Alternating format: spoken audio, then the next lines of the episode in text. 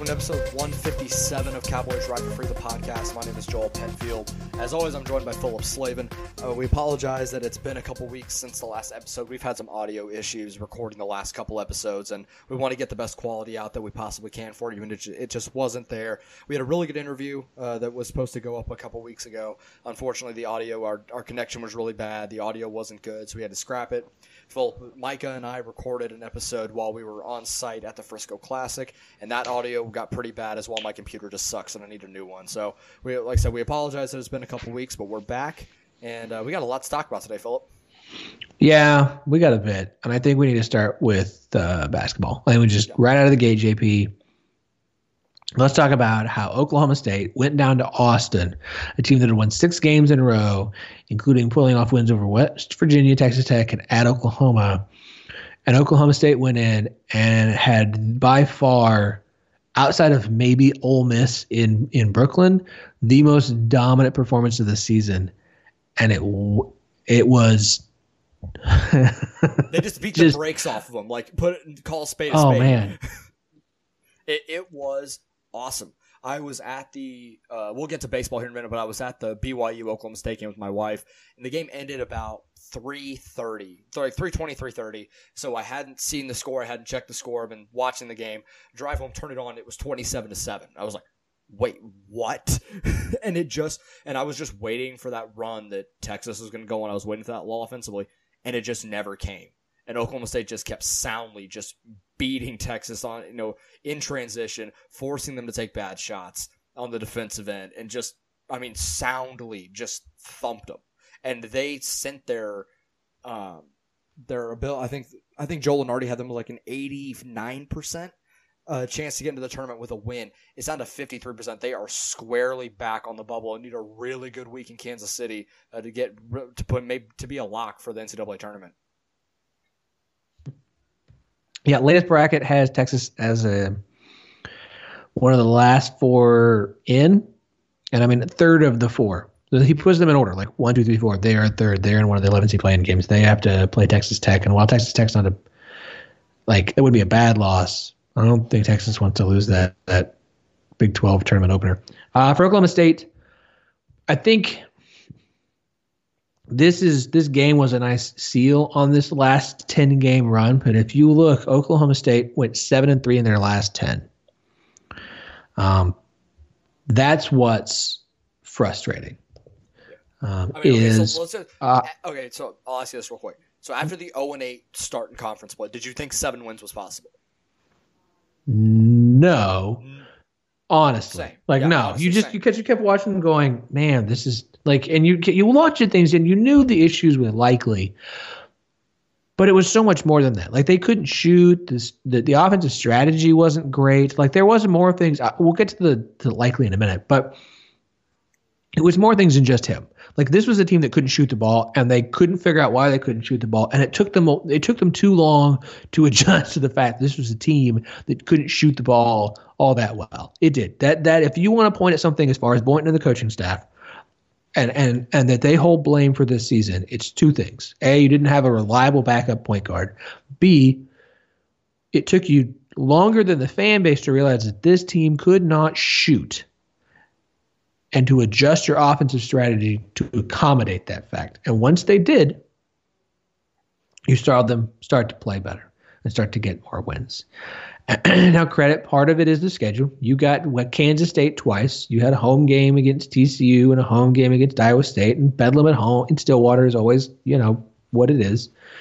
So you really only pulled off a couple of wins, like beating Texas Tech at home or going on the road here at the end of the season and boat racing Texas. So it's not like you went through and beat all these great teams. You lost to Kansas, lost to West Virginia, and lost to Baylor. But this was a team that lost to Iowa State on the road and lost to TCU on the road and looked terrible against Texas at home and could play great defense but couldn't score a point against West Virginia at home. And it just that 0-8-1 wasn't just that they started conference play 0-8. They looked bad all the time. Outside of close games against Baylor, they just looked bad. Look, this is a nice way to end the season. But I really think it just points to This team, I think, is what we thought they were when actually healthy before the year. And unfortunately, they just weren't. Yeah, I mean, it was one of the most frustrating stretches of basketball I've ever watched with any team, any year, whatever, because we knew how good this team was and the potential that they could play with. And it just seems like they could not figure things out. There's a lot of injuries. There's a lot of just turnover issues. Everything that could have gone wrong for Oklahoma State at that time really just did. I mean, there's no two ways around it. But they made some offensive changes. Got to 100%. You don't want to pin this all on one dude. And obviously that, going through mono, you need to get healthy for that because you can have so many repercussions if you try and battle back from it too quickly. But when he got to 100%, you can see how good this team got. People aren't joking when they say that he's the straw that stirs the drink. He is on the offensive and defensive end. And outside of really the West Virginia game, he's played really solid in this whole stretch. And you see how it, impacted Cam McGriff. Cam McGriff has been awesome. He's been doing what we talked about for weeks and months now of play like LeBrian Nash did when he was a senior. Play 15 feet and then step out every once in a while, drive and get to the lane and knock down your mid-range shots. And that's what he's done. And I think this stretch of games got him that honorable mention all conference. I don't think he would have gotten it if he had continued to play the way he did. So I think a huge credit to him for just changing his game and playing the way he did.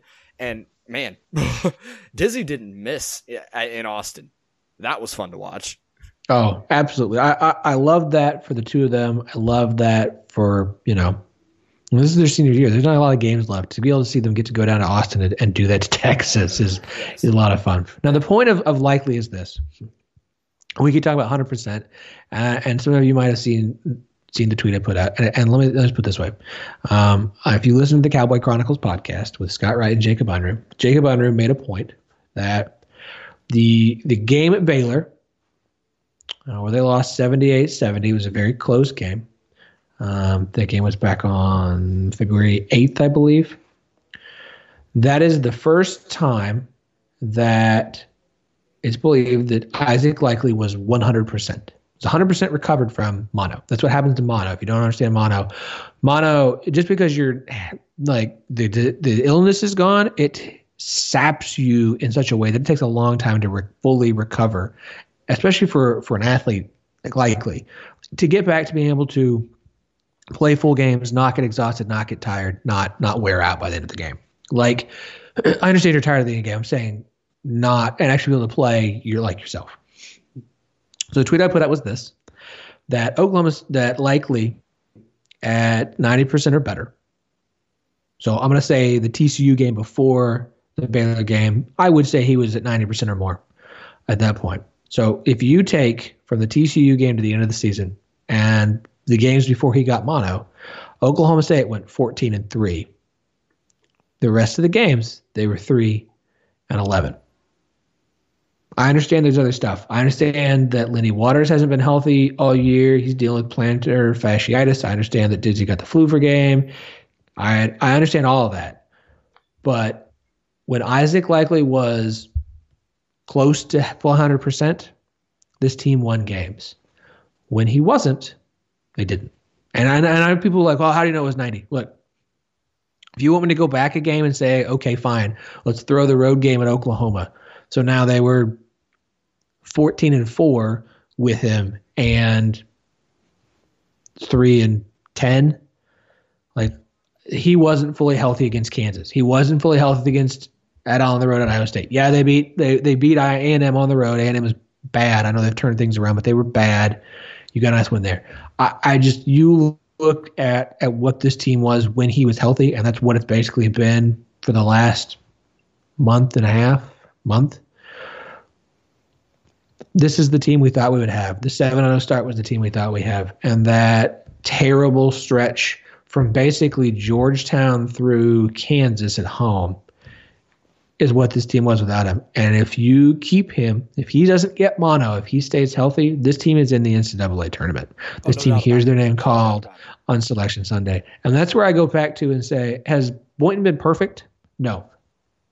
He is very much learning on the job. That's what happens when you promote an assistant to his first-time head coaching job at a big boy school like Oklahoma State. But from year one, and this is where I'm leading to all of this, from year one where they should have been in the tournament and the committee screwed them, sorry, they did. For year two, you literally had to kick off. By the way, year one, you had two guys you had to kick off for being knuckleheads. Year two, you basically had to kick off half of your team because they're a bunch of idiots. And so your team suffers. To year three, where your starting point guard gets mono and is basically not himself for half the season. And you had to have a guy who had to leave the program. I understand. If you don't like Boynton, I get it. If you want somebody different, that's fine. That's your opinion.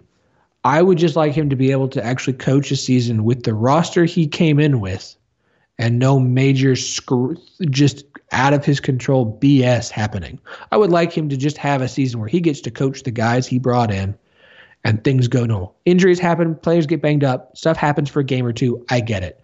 I would like him to be able to go a whole season where his players don't do something stupid.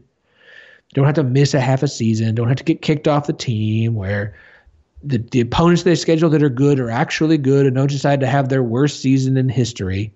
Like, just let things be normal and let's see what he can do. Yeah, I mean, it could have been very easy for this team to just pack it in when Likely goes down for a month. You get boat raced by Minnesota. You lose to Wichita State. You lose to Georgetown. You start 0-8. Very easy for this team to just roll over and let's just move on to next year and go 0-20 or whatever, or 0-18 in conference or whatever. And they just never did that. You could see the fight, even when they couldn't knock down shots. They were still fighting, and it just shows how much they believe in their coach and how much Boynton believes in those guys on the floor. And it is very interesting, and it's something that's interesting, but it's also not, how the Boynton haters and the people that want to call him Travis Ford 2.0 and think he's a shitty coach have been really, really silent the last couple weeks, and it's doing my heart good. I'll say that much. Yeah, no, I agree. Like, I like him. I want him to succeed. If he doesn't, that's fine, but I want him to. Next year is a big year for him. Oh, it's a huge year. I think expectations are going to probably be a little bit maybe too high because of what's coming in. But next year feels like if he can get things to be normal for a year, we can see what he can actually do, and we might want to see this program kind of start to take back off. So I am excited for the probable NIT. Oklahoma State's obviously got to go to Kansas City, beat Iowa State on Wednesday. I think they can do that. I do. Do that. Lose to Kansas. It's going to happen. It's fine. And then just wait to find out if you can at least be a top four seed in one of the 1 through 4 seeds in the NIT, so you can host a home game to start NIT play. I want to see this team keep playing. I want to see what they can continue to do, and I want the freshmen to continue to have the opportunity to practice and to play some postseason basketball. Yeah, I think postseason basketball is in the team's future if they can win. On that'd be Wednesday, I believe, against Iowa State. Yeah. If they can win that game, then I think they're a lock for some seed in the NIT. And I think for this team to play postseason basketball, for the season not to end in the Big 12 tournament, I think that'll pay some kind of dividends in some capacity for next season. I feel good about where next season is at. And if they can win a game or two in the NIT as well, I think that'll push some momentum for some of these guys into next season. So I don't think there's a lot riding on the rest of the season, but it would be awesome to see them get to postseason play and then win a couple games there. And for those seniors to kind of finish things out on a high note would be huge. Yeah, no, I agree. I absolutely agree. All right, we're going to move on. We're going to talk a little bit of baseball here. They've had quite a few games here at the Frisco Classic, and then they had 4 home games this past week. We'll hit on those really quick. Before we do that, we'll be right back after a word from the sponsor. All right, Philip, you and I and Micah were down at the Frisco Classic last weekend, obviously at the I think it was a Dr. Pepper ballpark where the Frisco Rough Riders play. It was a great weekend, just a fun weekend in general, even though Oklahoma State went 1-2. I had a great time.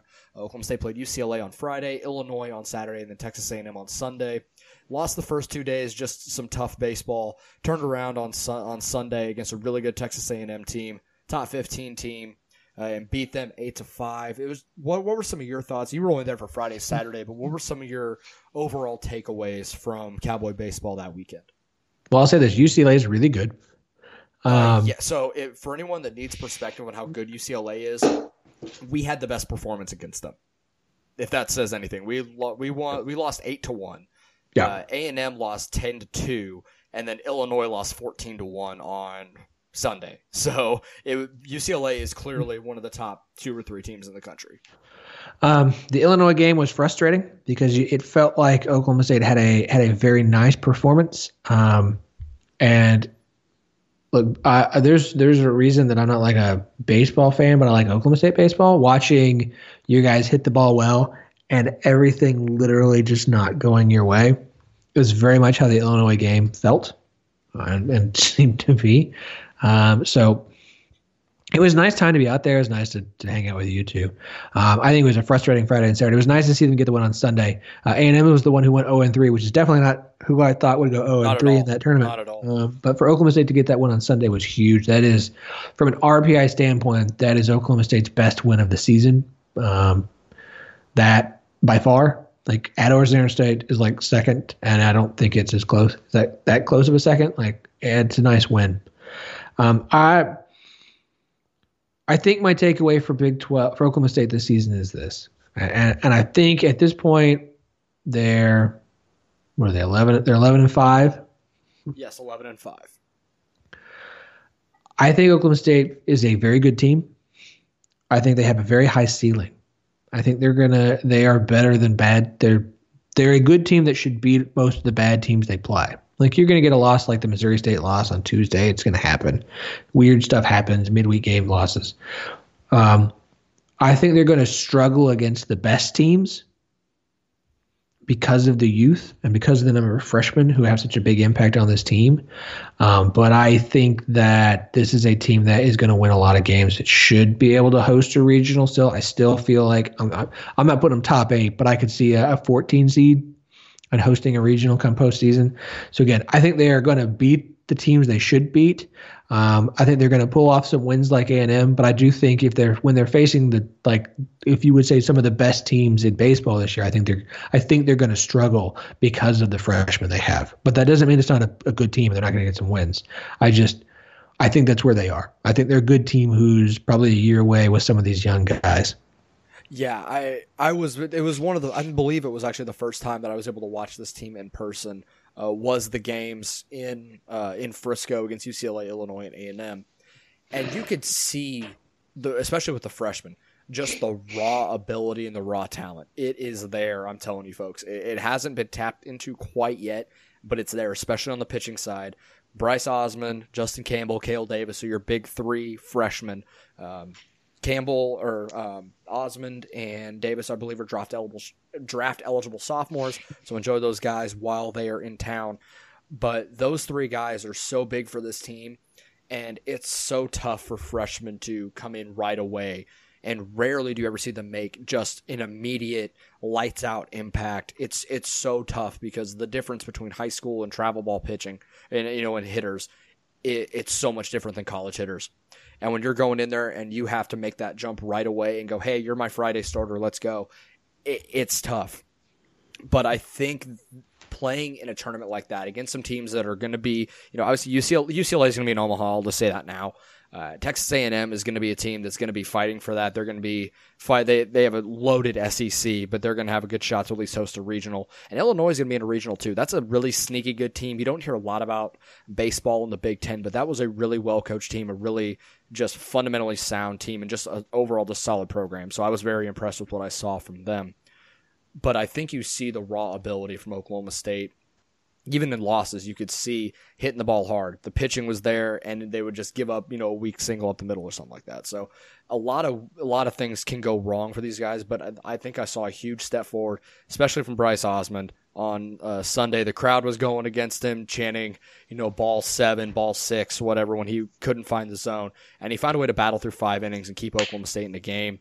Caden Trinkle's another true freshman. He's the 2-hole hitter for this team, and he doesn't wow you with just like raw ability, but you can just see oh, that guy's really good. He's super tools. He's super sneaky. I really like the way he has played over this season so far. He struggled a little bit in the tournament overall, but I think he's the guy definitely to keep an impact. It will make an impact.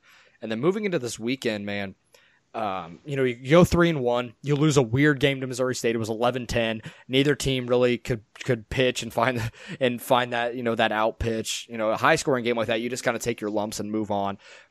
To find offense like that early on in the season is so tough. And for Oklahoma State to be able to score 10 runs, even at a loss, that at least shows me that they're going to be able to, the sticks are going to be able to work well enough. They're going to be able to hold on. You sweep BYU, but you saw that step forward from Justin Campbell and Bryce Osmond. Campbell going 8 innings with 9 strikeouts. Parker Scott shouldn't be forgotten either. 13 strikeouts in 7 innings. Bryce Osmond threw really well yesterday. Has some location issues, but I mean, the fact that he's sitting 93 to 95, hitting 97 with a wipeout slider, like for the fact that he's able to maintain his velocity like that as a freshman is going to be really tough for any sort of college hitter. So there's a lot to like about this team.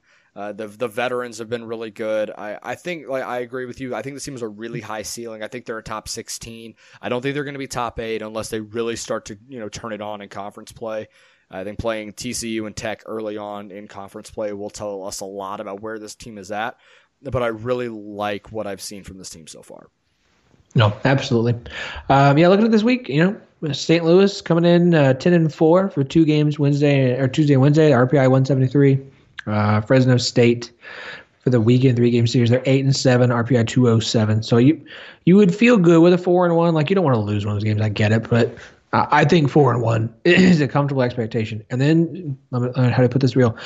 Shit gets real, folks, like real fast, because you get to a road game at Dallas Baptist, followed by the opening of OA Brate Stadium with TCU coming to town. You get a game against Wichita State, who's really good this year, but followed by 3-game road series at Texas. Then you get a game against Oklahoma and Tulsa, and then 3 games against Texas Tech. Let me just say this. The Big 12 schedule is front-loaded for Oklahoma State, guys. Like TCU, Texas, Texas Tech, these are 3 teams that are in the top half of the conference. All have started the seasons really well. Texas Tech 16-1. Texas is 13-3. Like these are good teams. So like the back half of the schedule is kind of nice for Oklahoma State, West Virginia, Kansas, Baylor back there, but the front half, we'll find out fairly quickly in Big 12 play, I think, what kind of season Oklahoma State's going to have and what they could be this year. I mean, that you should know after those first 3 Big 12 series if they have a shot at a host and finishing in the top 3 in the Big 12 or not. Like it just kind of feels that way. Yeah, and I'm just looking through the stats for some of the guys on this team, and I'd just like you to know that your favorite player, Caden Polkovich, still has an on-base percentage of .500. I just like you to know that. He's my favorite. Dude like leads the team in walks. I love it. Enjoy him now because he's going to go in the top 5 rounds of the MLB draft. So he's gone after this year. Yeah, enjoy him now. But get as much out of him as possible. Yeah, watching this team this year hit, it's much different than what we saw last year. Last year, I mean, it was you're going to hit a lot of home runs. This year, they just don't do a lot of that. It's a lot of gap-to-gap power. Doubles is really where this team thrives. And they have 33 as a team so far and only 12 home runs. But you have a lot of guys that are going to hit for a decent average. They're going to get on base. They're going to drive runners in. They're going to bunt, which I absolutely hate. But they're going to drive runners in. They're going to frenzy hit. And if you don't know what that means from baseball, it means they're just going to – they may not – string hits together every single game. They're going to have 1 or 2 innings a game where you're going to see 5 or 6 hits and 4 runs just that quick, and it just feels like they're not going to stop. And they were able to do that a few times on Sunday on Saturday against BYU, and that's where I think the strength of this team is just 1 through 9 being tough, winning every pitch, winning every at bat, and being a tough out and just finding ways to get on base. And you're going to be able to, chunk runs together, and then a bloop and a blast later, and you're up by 5. It very much feels like that's how this team is going to play, and they're fun to watch, man, especially when they get going. So that's where I'm at with it. Yeah, Also, never bump. I will campaign for that. Put that shit on a T-shirt. Hashtag never bunt. Yeah, this is. I think this is a big weekend. It is. It's. And look, here's the other thing about this weekend, folks. If you don't realize it, these are officially the last games at Alley P. Yeah. There are 5 games left at Alley P Stadium. You get Tuesday, Wednesday, Friday, Saturday, Sunday, and that's it. And the following weekend, you open O'Brien. So if you are in Stillwater, around Stillwater, want to go, if you can be in Stillwater on Sunday, I wonder what the crowd will be like on Sunday. I wonder if OSU really pushes. I know they tried to make last year the official and make a big deal out of it, and I know they've kind of. It's been more of a focus on O'Brien, but I would really try and push this weekend of look. These are officially the last days of LAP. Let's make it as special as we can. I would try and pull in as many people as possible. That's what I would do, is really try and make this weekend a big deal. The opponent's not much. Fresno State's RPI's 206. They're 8-7. I don't mean to dog Fresno State. They might lose a game to Fresno State. It could happen, but this would be a big weekend to be there. Yeah, I definitely will be there. I will let you know kind of what the crowd is like. I'll take pictures and all that kind of stuff. From your time as a student there, or being able to come back to Stillwater, do you have any memories or one game that kind of sticks out in your mind if you ever went to games while you were there? I never went to the baseball. I went to a couple of football games. I'll be honest. Long story short, because I know I've told this on the pod. If I haven't, I was there for a year. I didn't actually graduate from OSU. I'm not an OSU alum. Gotcha. So thanks for throwing me under the bus there, bud. I totally did not know that. How? We've had this conversation. You have never had this conversation with me. Yes. The only thing I've known about your time at Oklahoma State was that your freshman year was the Final Four year. That's all I knew. So I just assumed that you were there all 4 years and stuff. Never knew. No, that was also my only year at Oklahoma State, which is why I'm a diehard OSU fan. All right, fine. For those who don't know, I actually graduated from OU. And for those who want to tell me I'm not a true Oklahoma State fan, I was there for the Final Four season. I became a diehard Oklahoma State fan. And I spent 2 years in Norman being an Oklahoma State fan while a student at OU. And the amount of shit that was piled down upon me, I don't want to hear anyone ever question my loyalty to Oklahoma State and how orange my blood is. I will never question that ever. My goodness. I truly do. And I mean, No, basketball was the sport I cared about then. That's why I love Oklahoma State basketball. I wish they were good. If you want to do football stories, I remember sitting in Norman. I worked at a bar. I got off work so I could watch the OSU Missouri game. You know the one that launched OSU football when they went on the road and beat number 3 Missouri. Yeah, I was sitting in a booth at work and just got hammered watching that game, losing my friggin' mind. So, no. Basketball, but yeah, that's why I'm an OSU fan.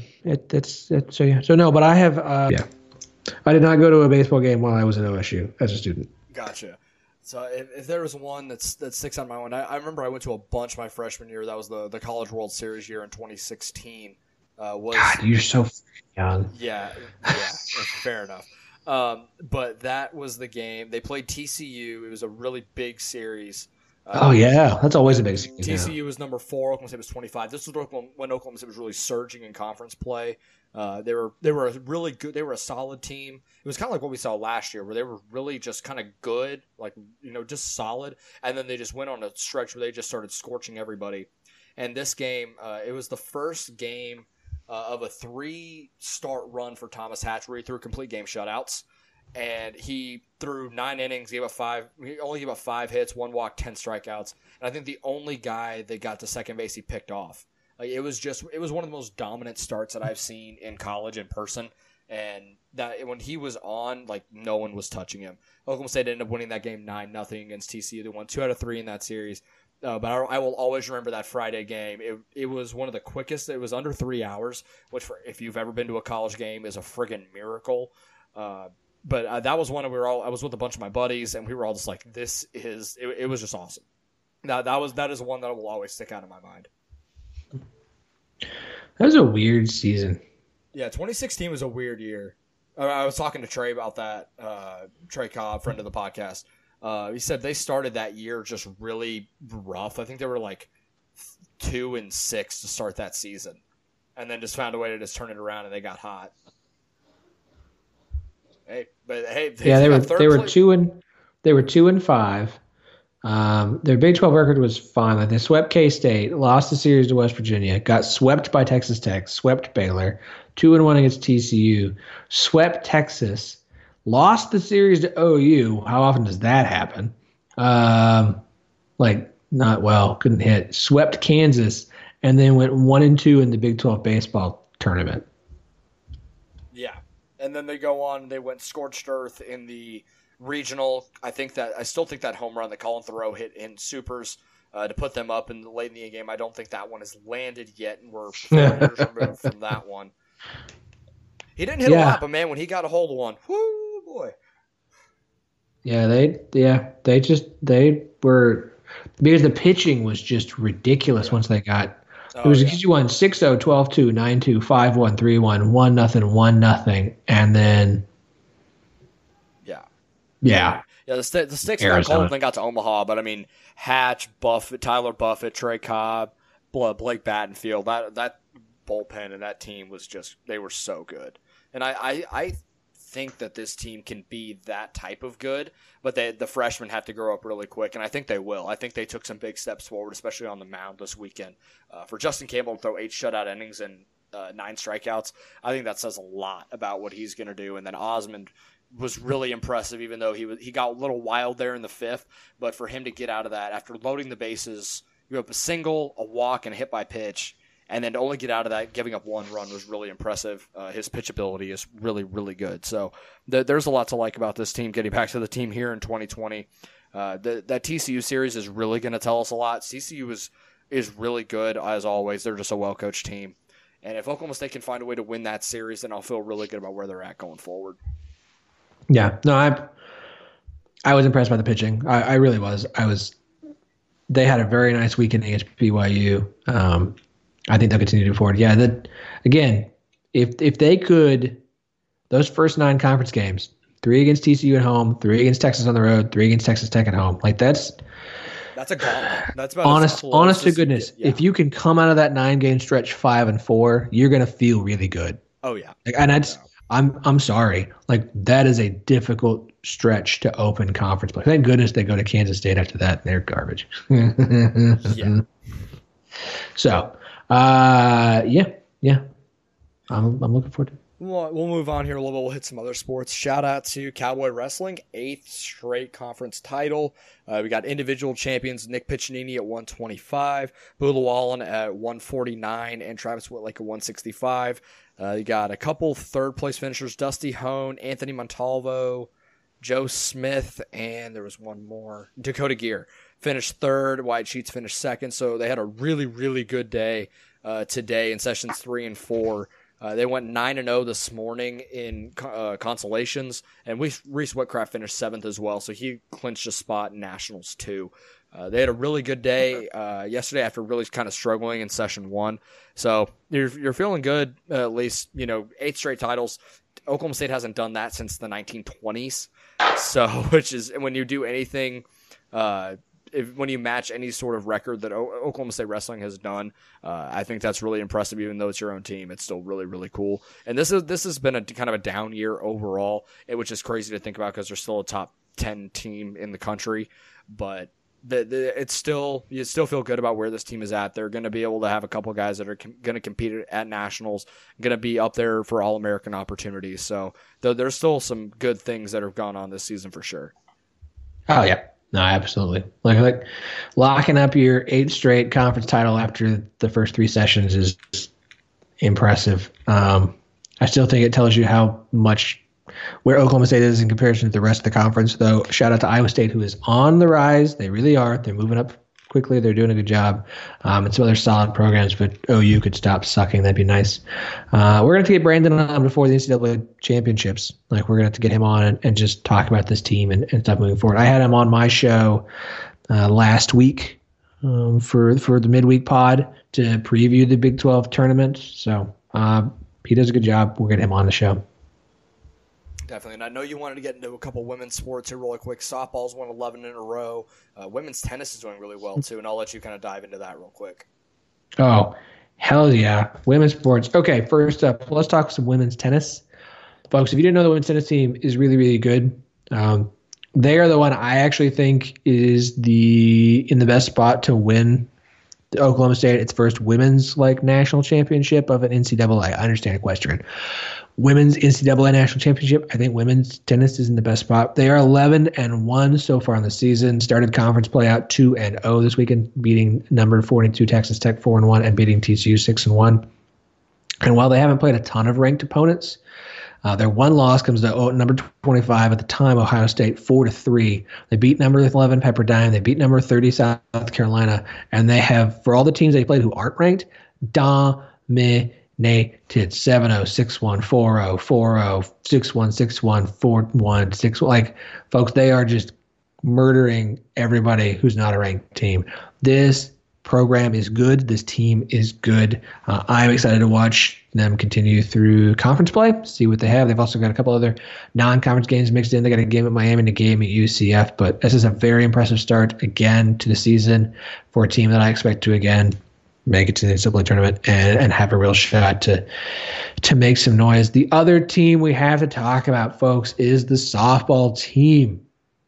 Guys, this weekend was awesome. So before I get to the weekend specific, I want to. Well, let's save that because you and I can chat about it. Look, Mizuno Classic this weekend hosted Missouri State, Murray State, Mercer, and Utah. They went a perfect 5-0. They're on an 11-game win streak. It's not just that they won all five. Understand, they run-ruled four of them. Okay, that includes run-ruling number 25 Utah 11-2 in six innings. Okay, 11-game win streak. That includes two wins over Oregon and Utah. This team is really good. And I'll tell you right now, they got six games coming up against Wichita State, some teams, Columbia, Western Illinois, not to dog them, but this 11-game win streak is probably going to reach to 17 before they go to Georgia and face some nice teams from the state of Georgia. Also, Kelly Maxwell throws a no-no. That's a no-hitter perfect game. That goes with the perfect game she threw earlier in the season. The pitching for this team is ridiculous. Okay, this softball team is legit. This is a really, really last year's team was really good. This one might be better. I don't know yet. I really want to see what happens when they get into conference play. I have to face the Oklahomas and the Texases, but this team is legit. This is another team that's going to be in a regional. Maybe they can actually host this year if they don't just bias it towards, the same teams they always do because the softball ranks is bull, whatever. But I do want to note one thing about this classic this weekend. Something weird kind of happened this weekend, and Scott Wright of the Oklahoman wrote about it. And essentially what happens is that Oklahoma had some teams cancel on them as far as what they were supposed to be hosting. So OU and OSU kind of teamed up this weekend.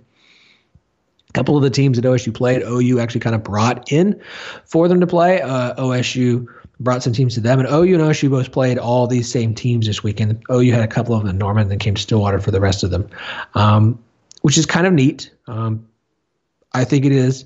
But one quote from it was that Gasseau and Gajewski basically see this as a beneficial to both teams and have, let's say, considered or talked about or would love to host a non-conference tournament in Oklahoma City. Let me just tell you right now, Oklahoma State and Oklahoma both struggle to get really good teams to come to the state of Oklahoma. Okay, it's hard to get those teams to come play. Getting Oregon in Stillwater last weekend was huge. To be able to have that opportunity.